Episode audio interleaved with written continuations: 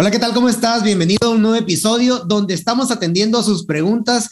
Me hacen esta pregunta, ¿qué tal Carlos? ¿Cómo te va? Una consulta, en un video tuyo mencionaste que no se pueden comprar una casa de remate por medio de un crédito Infonavit.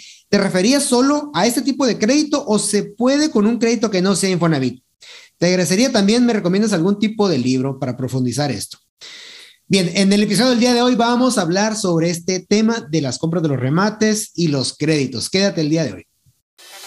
Todos merecemos viajar a esa calidad de vida que deseamos.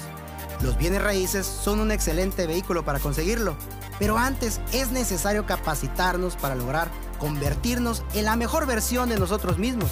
Por eso aquí vamos a responder a tus preguntas, hablar de inversiones, de marketing, de ventas, de mentalidad, liderazgo y por supuesto de cómo hacer negocios de bienes raíces para ayudarte a ti a llevar tu emprendimiento inmobiliario al siguiente nivel.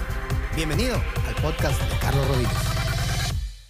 Hola, ¿qué tal? ¿Cómo estás? Es un gusto saludarte. Continuamos con estas preguntas que nos hacen llegar. Agradezco a todos ustedes sus preguntas que sirven para disolver algunas dudas que tienen, que son de interés general si tú tienes alguna duda respecto a bienes raíces, házmelo saber aquí comentándome en, en estos, en este tipo de contenido. También en, mis páginas, ahí hay una sección donde puedes dejar la pregunta que quieres que disolvamos en este tipo de videos.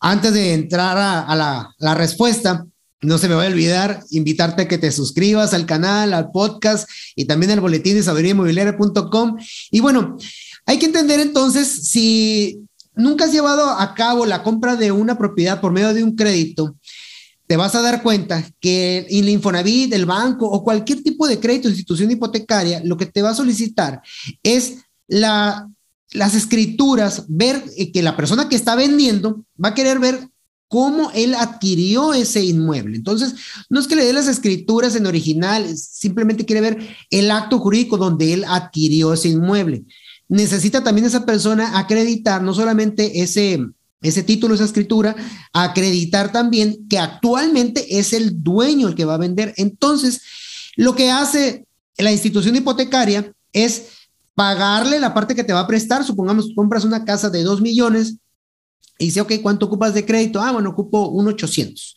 Ok, el, el millón 800 se lo van a depositar al que vende, al propietario, al dueño le deposita. Además, llevan a cabo otra serie de requisitos Infonavit, son, o Fobiste, son unos requisitos bastante extensos y que también, pues hay que hacer un avalúo para que pase por el avalúo, etcétera. Ahora, vamos por parte del remate. Yo les he comentado que a todo le llaman remate bancario. Entonces, ahorita muchas personas te pueden decir, no, esto remate es un remate, pero hay que entender estos negocios como los negocios que se generan producto de la deuda. Ya les he comentado, revisen ahí en la lista de reproducción que tengo sobre los remates, que son, este negocio de la deuda se genera por seis tiempos, seis momentos en los que tú puedes participar y que el quinto es el remate, realmente ahí es el remate. Yo le digo porque, pues yo viví ese tema de los remates y desde hace mucho, antes, 10 años, nadie, nadie participaba. Ahorita sí el remate es una subasta. Entonces, ¿Cómo le puedes decir a la institución de crédito quién te va a vender? Ah, me va a vender el juez. El juez realmente es el que vende en una subasta judicial o la autoridad, porque puede ser incluso el SAT, puede ser el ayuntamiento, puede ser por una deuda laboral, administrativa.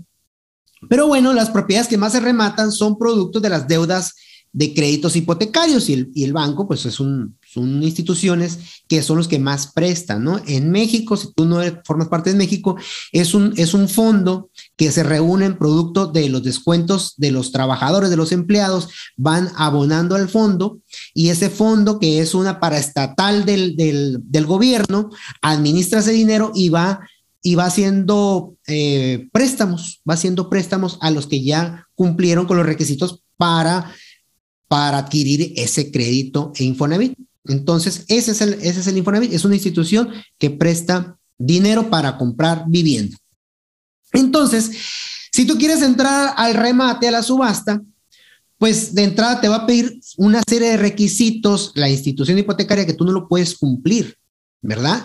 A no ser que tengas un crédito personal, un crédito de liquidez, que saques el dinero eh, ahora sí, líquido y tú lo utilices para comprar en subasta. Esa sería la única opción que yo veo que pudieran utilizar, pero tenías que dejar para ese crédito liquidez, dejar en garantía otra propiedad y que tiene que ser en México una casa habitación. No puedes dejar eh, pues una, un local, una bodega. Para crédito de liquidez te dejan, te solicitan una casa habitación que está a tu nombre y te prestan aproximadamente el 70% y tienen y tienes que te tienen que revisar tu capacidad de endeudamiento, tu capacidad crediticia para poder llegar a ese 70%.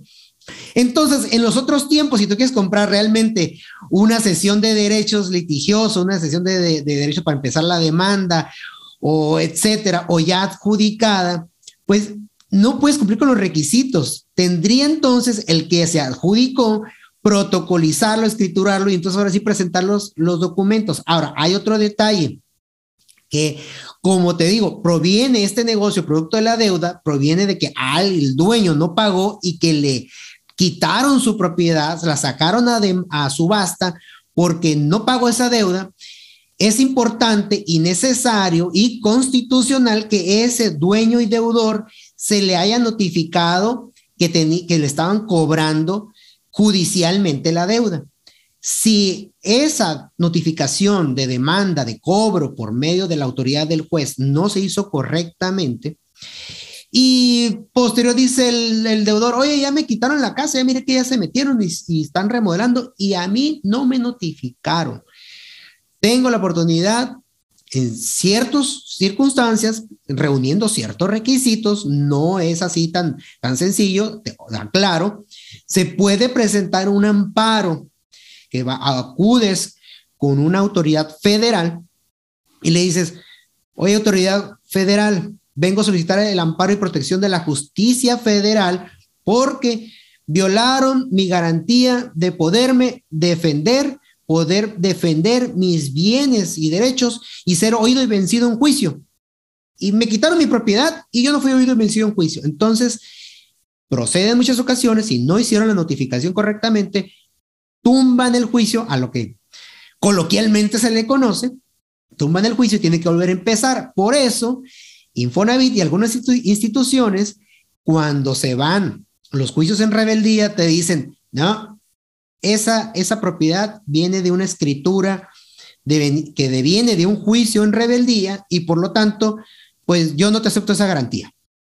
Búscale otra, entonces pónganse abusados, pónganse abusados también si van a, a invertir en ese tipo de remates y, la notificación fue, no fue hecha personalmente o no fue hecha correctamente, probablemente al después que quieran vender la propiedad para recuperar su utilidad, pues se vean con el problema de que tienen que vender en efectivo porque al que te la quiere comprar no le prestan, no le presta al banco para comprártela, ¿no? Entonces ya me estoy yendo al punto, al momento 7, donde ya está escriturada y quieres vender.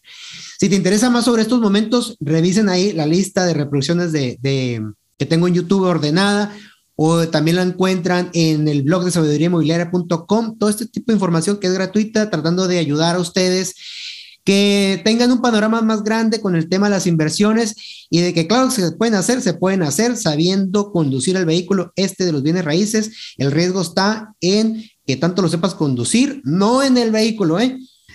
Te mando un cordial saludo a tu amigo Carlos Rodiles, que estés muy bien. Nos vemos en otra ocasión. Hasta luego.